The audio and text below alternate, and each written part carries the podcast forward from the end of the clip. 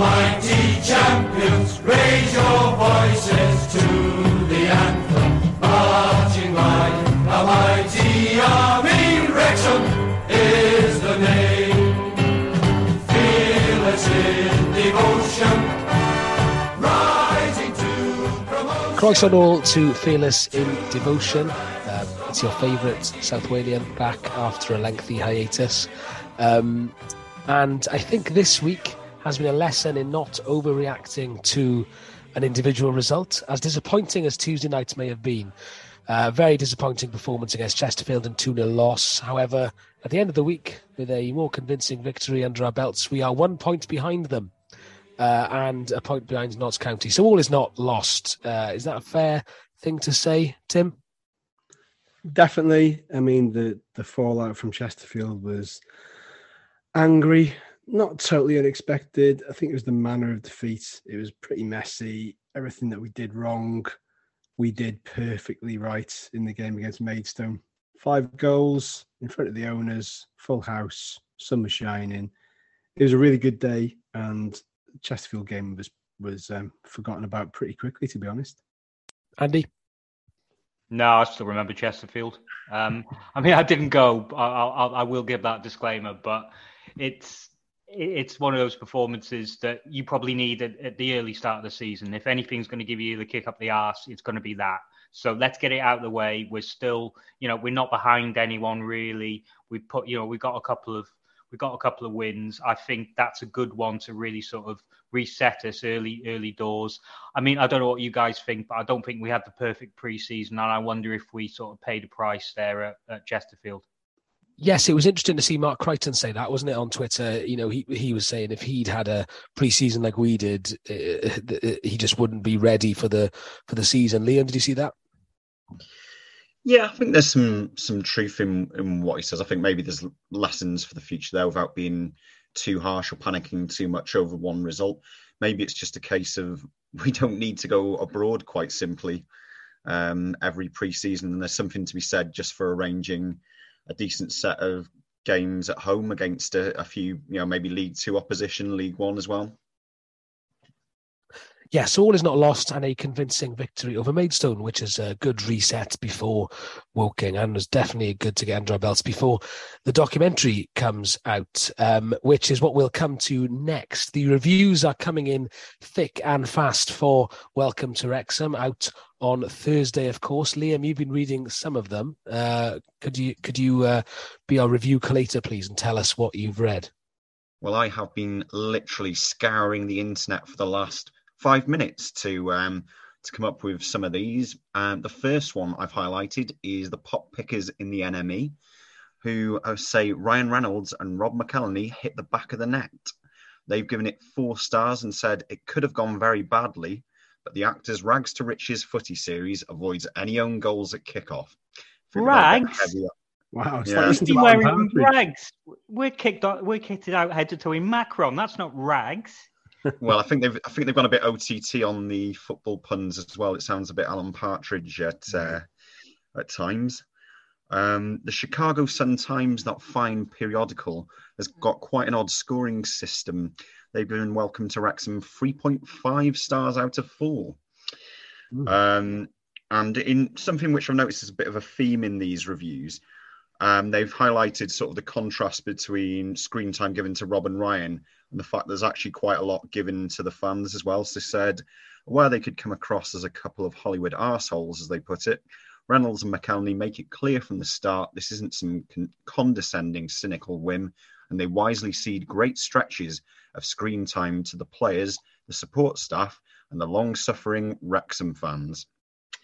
Um, which which leads me to question: Are we going to see queues of people outside the turf wanting a selfie with Wayne? No. Well, yes, there was an incredible review of Wayne, wasn't there? Um, boyish charm, boyish good looks. What was it? He's got to be happy with that, surely. It was from an American reporter who said he was he looked boyish, and he just turned forty. So happy birthday, Wayne! And there- what a great birthday present that is. You've got to take that in in international press, haven't you? I think some people's lives could be about to become very interesting. Um, and oh, just one more to pick up on in the Guardian, who've given it the pick of the week. Um, they they've helpfully pointed out that we've ceased to become a true underdog club. Uh, the moment Hollywood backers arrived and cameras started rolling. So thanks for that, Guardian. Very nice of you. But they say all the same, it's hard to be churlish about the involvement of Rob and Ryan in the affairs of this spirited tatty club. I beg your pardon. Spirited and tatty. That's going on a flag. Definitely. I'm starting to notice a bit of a theme in some of these. Um, and it says it's, it's most emotionally convincing when it jump cuts from Rob and Ryan's luxury lives, apparently, to the reality of a working class British town. Hmm. Well, I think they're I think they're trying to be um, quite praiseworthy of us. Backhandedly complimentary. Well, look, the good thing is it doesn't it doesn't sound it doesn't sound like a hatchet job, and at least uh, it's getting good reviews from that perspective. I think is there an element here that people are going to, as Wrexham fans, not just people who are going to be actually be in the documentary, um, but as Wrexham fans, I think people will have to develop thick skins. Is that fair? Because there's going to be people that hate us. People hate us already because because of the takeover. Um, and I think once this comes out, it's going to be that times a hundred, including though lots of people will love us, possibly from across the pond. Hello to anyone new listening because of that. Uh, but is is that fair? There's going to be brick brickbats from.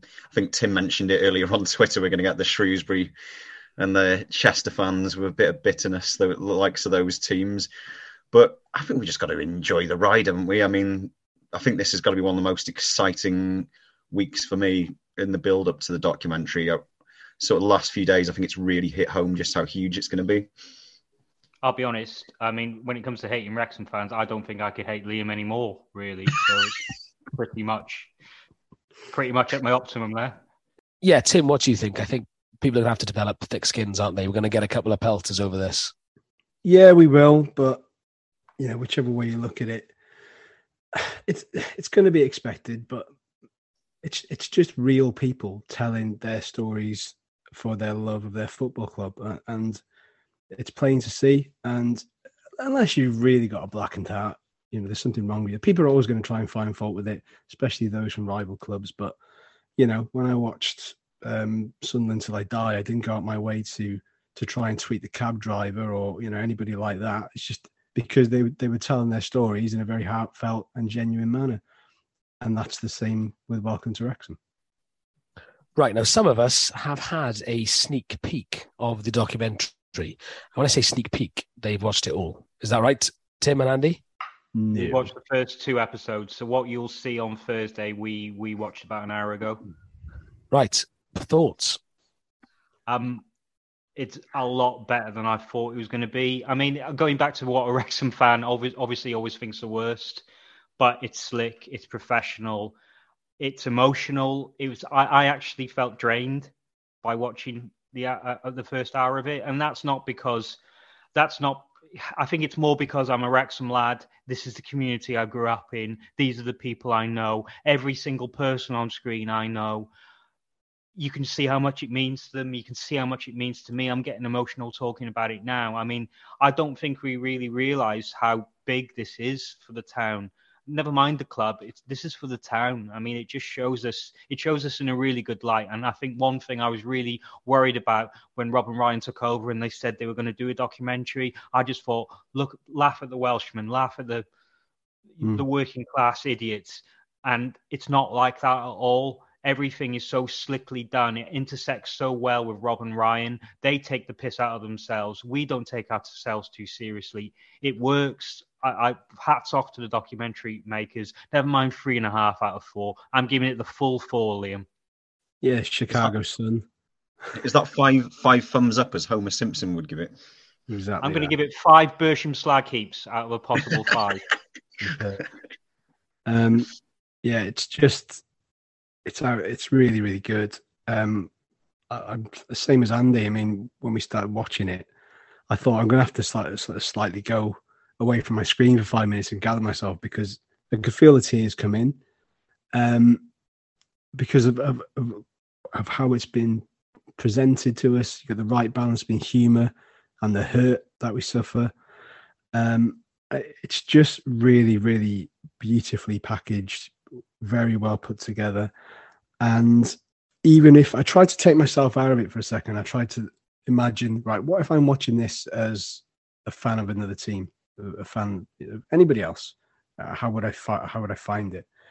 And it's hard because you're tr- trying to separate your emotions from it, but it's just really, really enjoyable. It's really enjoyable. They fit a lot in to these sub 30 minute episodes. They fit a whole lot in and it flies by. It really does fly by, but so far so good. It's just amazing. Really, really good. Well, that's good to hear because there, there, was a there was an article published online today, wasn't there? A, a blog uh, of somewhere from a Newport County fan, um, but it made some. Do you not want to read? Have you have you read it, Andy? Yeah, I've read it. What do you think? Um, ah, maybe it was a lot of words, not really saying anything. Yeah, of course you're going to lose a bit of identity if you get taken over by Hollywood owners who live the other side of the pond. Yeah, that's going to happen. I mean, I know that's going to happen, and I think Liam made a really good point earlier on Twitter where he said this is quite this is quite ironic as a Newport fan who, you know, saw his side promoted when they had a Euro Millions winner on the board against us, who were a fans' own club, a couple of years ago. I mean, yeah. you know, and at the time, yeah. Well, what do they really want then? What are they going to demote themselves on purpose so they can get they can go up fan zone? No, of course they're not. And I think it's it's important to say as well, isn't it, that it's not an either or situation. I think as all of us who will have been at some point, uh, you know, part owners of the club, of course, um, we all wanted it to succeed. Uh, and the fact that it didn't wasn't uh, necessarily a criticism of fan ownership. It's just that it's just that it didn't work, and, and we were sliding to terminal decline essentially. Reese, Reese, there would have been nothing purer than us going up under fan ownership. There would have been mm. nothing I would have enjoyed more. If we were up with the WST and we went up at Newport or the 98 point season, that would that would please me much more than steamrolling in this league this season yeah. if we do manage to do that. Don't get me wrong on that. But once that didn't happen, and you have one good season, one good bad season, one good season, one bad season, us not making it meant we had to take a different a different track. And even Spencer knew that. And Spencer was the great advocate of fans owned and doing it ourselves. Yes, he sort of realized we needed a different way. The different way was Ryan Rob. The different way was bringing in some owners completely left field. And who's to say they're going to be any worse than a financial company like FSG at Liverpool who are being hammered for not spending the money or Abramovich, who who made his, or, or Saudi Arabia, or, or some other sort of behave lad, behave lad. Who knew Andy would be triggered by a Newport fan? Unreal no, I mean, No, it's it's it's, it's, an interesting point. Best, this is the best way it could have happened, isn't it? Can we not just can we not celebrate this for a little bit? It will go tits up. Of course, it will go tits up. Let's it's let's, let's, let's celebrate it for a bit. Can I can I mention my five take away from from the first hour of viewing a Welcome to Wrexham because in between welling up and laughing my head off, I actually wrote five things down. So you mentioned Spencer there. Spencer is dressed like the most badass Bond villain you've ever seen. I mean, he he wears it and he wears it well. When he was interviewed, did you see he looked like he was in a Bond villain's library? Pretty much, yeah. He was I, probably I, stroking a cat. I thought a Pomeranian was going to land on his lap. You know, so just, it was just very, very mad. So Spencer dressed like a Von Bond villain. Pro, props to him. He gets a four out of four, according to the Chicago Sun. Um, Paul Rutherford's face when Humphrey Ker states what he does for a living is priceless. He just looks like if there was a little thought bubble above his head, he would be going, "What the actual fuck is this guy doing talking to us?" So that was a cracker. Um, Again, on Rutherford, his pain in the dressing room, you'll see, is, is abundantly clear um, after the sending off at Dagenham. And my final two points Sean Harvey is partial to a grey decor at home. Very, very grey. Not sure what to make of that. And then the best bit, which I, I noticed early doors, when uh, Ryan is joining Rob on the Zoom call to discuss their pitch to. I know what you're going to say here. I know, I know yeah, yeah, yeah. Um, their pitch to supporters about the reasons for the takeover and why they want to take it over. You just assume that Ryan's going to have this lovely, super huge laptop to be sat in front of. No, he's got his mobile phone propped up to eye level using a cardboard box and a tea mug to prop his phone up, which I just think is beautiful. Genius. Like say, that's a that's a patented Randall technique for uh, doing video calls. That Oh. is. So if Ryan wants to use that, he's gonna have to speak to my people. There you go. I'm not sure what branding of box. I initially thought it was Andrex, but it, it's an upturned cardboard box, a, a, mug balancing his phone at, at, at eye height. Unbelievable. Can we just rewind to Spencer's um, Bond villain outfit? I'm I'm thinking like of the Alan Partridge description of a sort of a boiler suit with lemon piping. Is that what he's got on? Uh, No, no, he, he's not a henchman. The roll neck comes as standard. That's like Spencer was born with that roll neck. And then there's just additional layers that said, ooh, smooth operator, but is a little bit Darth Vader. There's lots going on to contend with. But I don't want this to turn into a fashion show. Um, but yeah, Spencer, Bond villain, great stuff. Okay, uh, we have got uh, lots of plans uh, over the next couple of weeks for what we'll be releasing while the documentary is coming out. Andy, tell us what we can, what the listener can expect. So we're going to do it a little bit differently. The documentary is going to be released in uh, America on Wednesdays, and it's going to be released over here on Thursdays. We're going to aim to come out Friday, Friday latish. What we've got coming up is we're going to review each episode. Um, we're going to chew the fat over it. We're going to get some of the people in it to talk about it. We're also hoping to get a few, and I'm working on this. I've got a few left field American reviewers. Now, these guys don't know anything about football but they're going to watch the show for us and tell us what they think. So we're hoping to go out each Friday on that late doors or whenever Reese can pull his bloody finger out, and um, we'll aim to give you what you need to know about this documentary over the coming weeks. Why did you turn into Michael Caine then? Bloody, blood, bloody fingerette. Andy, Andy's on one tonight. This is a, it's a joy to behold. Um, on a soapbox. But don't forget that we have already uh, had people on the podcast weeks, months ago talking about the documentary. And we're going to just going to recap quickly because it was a long time ago. Uh, one of the central characters, I think it's fair to say, of the first couple of episodes, um, a certain Mr. Paul Rutherford, who um, gave us a fantastic, honest interview uh, after he'd left the club at the end of the uh, first season uh, the, the, of the, the takeover. Let's have a, a, listen to that now, a little recap. But it was it was weird to be honest. It's surreal because you're thinking, like I'm I'm nobody. Like I'm just just Paul from from by man. Like the, like who wants to really watch me do anything? Like, and it's bizarre because you think at this level, like like it's it's mad. That you don't understand like why why it's, it's it was just surreal. And then at first you're you're a little bit hesitant. You're like, oh, how's this going to be portrayed? How am I going to come across here? Like you know, are these going to hang me out to dry? Is it going to come across terrible? Um, uh, you know, are these testing me? Is it a quiz? But then, you know, John, the producer, was was brilliant. You know, he, he'd settle, yeah.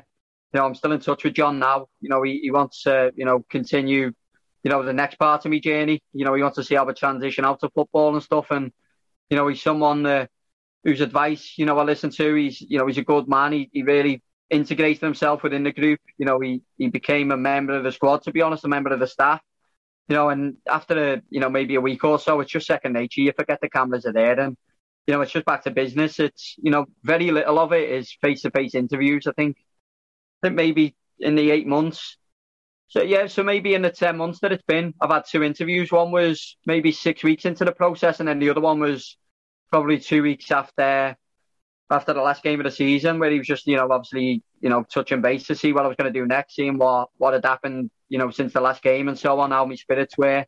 Um, and you know, it's something that he wants to continue throughout the season. So it's, it, you know, it's, it, it, you just forget that they're there. You forget that they're there in the end, and it's, you know, they're, they're very good at their job, so they integrate with into the environment, and you know, it's something that I started to see as a big positive. You know, even if I get two minutes, five minutes of screen time on that, that's something you know, probably probably not after the last game, you know, because I was a little bit emotional after the last game and stuff. But you know, the rest of that, that's legacy for for my kids to have a look at to see, you know, what the dad was about, to see, you know, the values that I held and how I went about my business and stuff. Well, there we go, Andy. I think he gets more than two to five minutes, does he? you know, probably in the grand scheme of things, he probably doesn't get any more than five minutes. But because the the documentary zips around so much, the five minutes he does get a quality. So you get to speak to him the first hand. Just he just says, hmm. "Look, you know, I'm I'm a journeyman player. I'm I'm 33." You get that sort of you get that sort of just base of who he is. Then you go and meet his hmm. family. You see his kids. You see him interact with his kids just in the park. And then once you've got that base of who he is, and he's probably the first player who really jumps out at you from the from the from the uh, team, you then go to daggers. Now daggers is the first bit of match footage we get, and it works really well because obviously we need to win. Rob's watching at home. We can't get the win we go behind, and then Paul Rutherford gets sent off. And now that's not just it; it shows the tackle, but it shows Paul's Paul's reaction in the dressing room. And I know he says he gets a bit emotional about it, and he does. It's not too intrusive. It's not a close up on him really losing it or anything. You can just see a man who's really annoyed with himself, and he's annoyed that he hasn't been able to to to do it for for the club and what he knows is his last appearance, and that comes across, and he feels sorry for him. And at the end, when it pops up, Paul Rutherford was released the next day. It really, really hits you. I, am glad that that emotion is in there because, as you say, Paul Rutherford's a player who got a lot of pelters over his time at Wrexham. I think it's fair to say came in for his fair share of criticism, but I don't think anyone can listen to the the interview that we did with him in full which is still there, obviously, if you want to listen to it, and think anything other than he was a bloke who gave 100%, and, and he did turn up uh, time after time for Wrexham. Tim, what were your um, overriding um, thoughts on the, the Rutherford stuff in the documentary?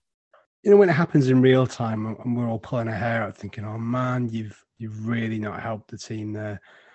You know, you really, really put the, the lads' backs up against the wall and it's easy, you know, when a player goes down the tunnel, you're thinking, oh, they're probably pissed off, and that's it. They'll get on the bus. They won't think nothing of it. But because of because of what was riding on it, and because of of that being his last game, you can feel like you can feel the raw emotion when you see what he's going through. He's really going through the ring. I think it's Tyler French that's comforted him for ages, uh, just sticking their arm around him. Even Keats is trying to comfort him. He's crying his eyes out because he knows he knows that if he stays on the pitch, maybe would have would have got a winner, maybe would have sort of extended the season. He knows it was a bad tackle, um, and he's not that kind of player. He just he just had a moment of red mist at the wrong time, you know, with with so much riding on it. But he comes out of it well because we don't see enough of of players showing their their emotions. We see it on the pitch often, but we don't see the aftermath of it. So to, to see what happened for him in that dressing room, even when we got a goal back, he was like, oh, "Come on, lads, come on, lads, please get one back," because there's probably a little sense of guilt there as well. Um, but yeah, really, really genuine guy, and uh, you know, as we just heard, he's, I think he he um, he, he's still got a great affinity for the club. Great to hear. Now, onwards now, some of you may be wondering where our Dean Keats interview that many of you will be looking forward to listening has gone. Uh, it was been decided, as mentioned, to push that back a couple of weeks, the full interview anyway, but we are going to give you a sneak peek now, and it's because it's relevant to the documentary. So let's listen now to what Dean Keats's thoughts were on the documentary. For me, it was all strange. It's all very strange. And it, again, it was somebody, something I knew about it coming up. So I advice of other managers, people who've done little bits like that, and just to try and help myself and what I'm going into and what's expected of me. Um, again, I was on trial, just like the players players are to any manager that comes in. Like I took that time I'm talking about when I go into when in at Walsall, and everybody's like, "What's he going to do?" Everybody like he's gonna is he going to cut it up, get rid of us all, etc. I'm on trial. I was on trial too, so I couldn't turn around and say I don't want the cameras it'd have been my preference not to have the cameras.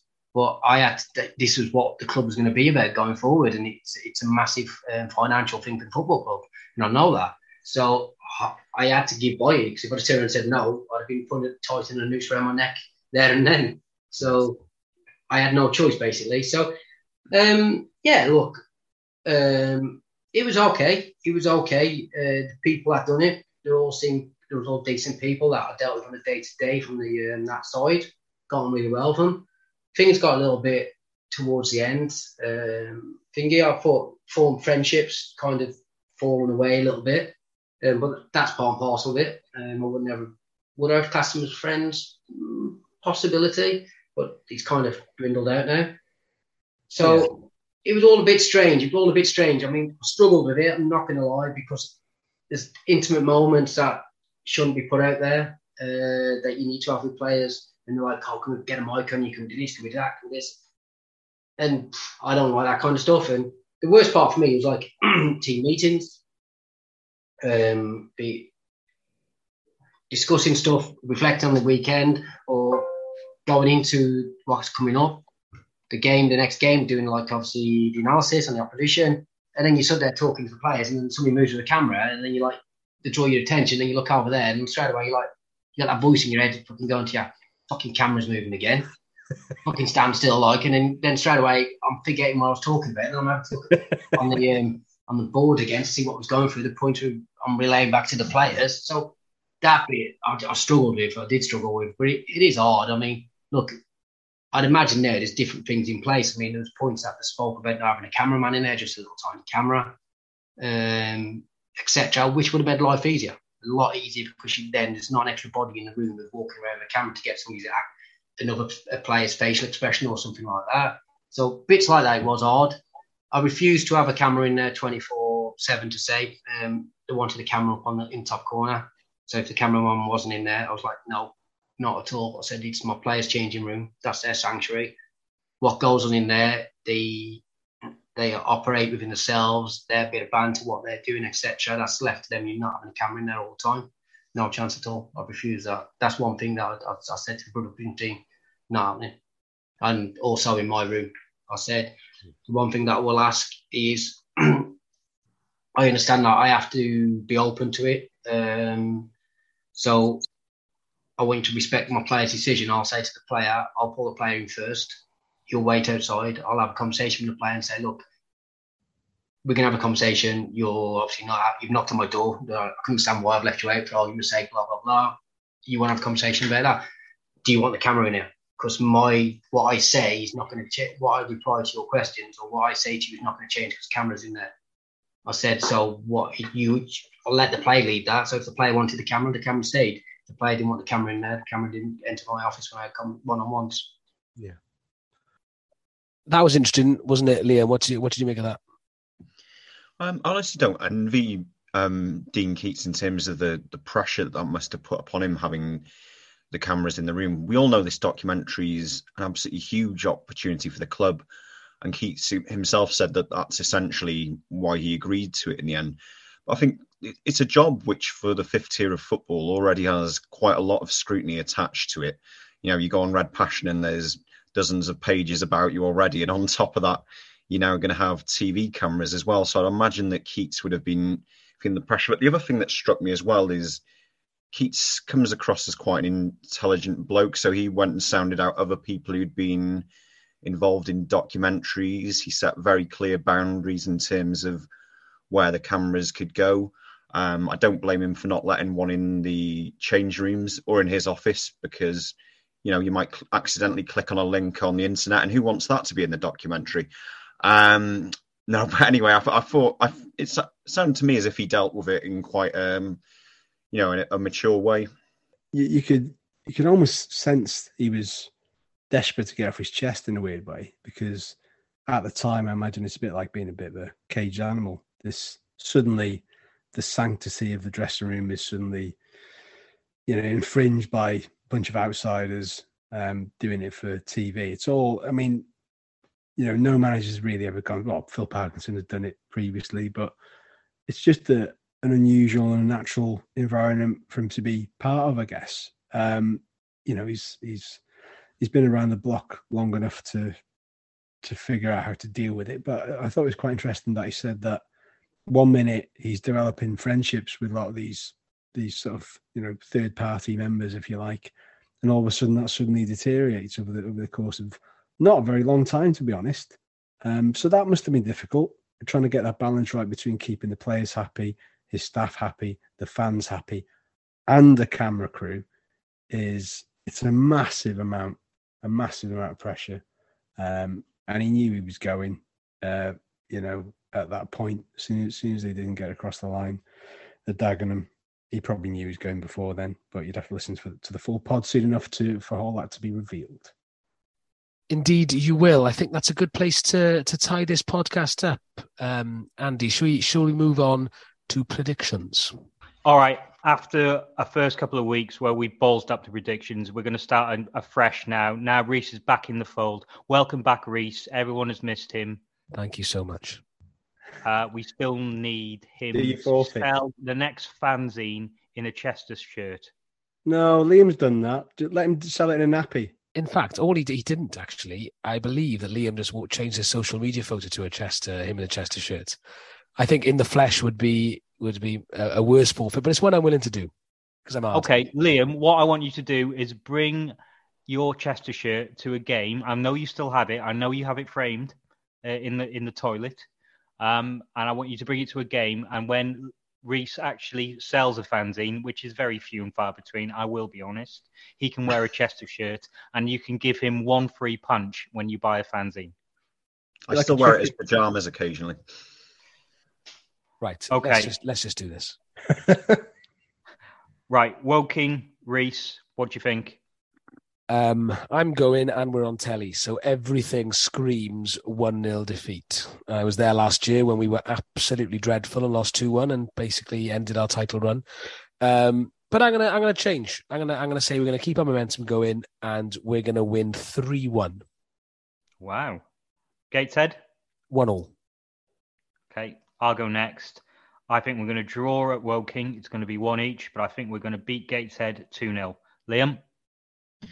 I'm also going to go one each for the Woking game. Um, I think they're slight dark horses, but I fancy us to nick a point. And Gateshead, we're going to win 3 1 because we're at home and we're ace. Yes, we are ace, aren't we? Tim, are we ace? We're ace against teams that are definitely going to finish bottom of the league. So we'll see how that pans out. But I think I'm gonna I'm gonna go with a two one win at Woking late on. We'll sneak it. Okay. Right. Gateshead um, Dan Jarvis, if he plays, is bound to score. So we'll go with I'm gonna go four one. We're gonna keep knocking out the park at home. Okay. So even though he's going to score, he is going to be playing in midfield and we're going to win 4 1. Yes. Okay. Great to know. Um, thank you once again, everyone, for listening. If you can contact us on Twitter at Fearless ID Zine, or you. Zine. Zine is Oh, back. Ah, put it again. I'll ah. just go with it. Don't. It's too much editing. It's the colour Zine now. Subscribe to our stuff. Tell people about us. Thank you very much. Yeah, Yeah. leave a review. Say we're ace. Even Bye. Liam. Bye. Bye. Bye bye.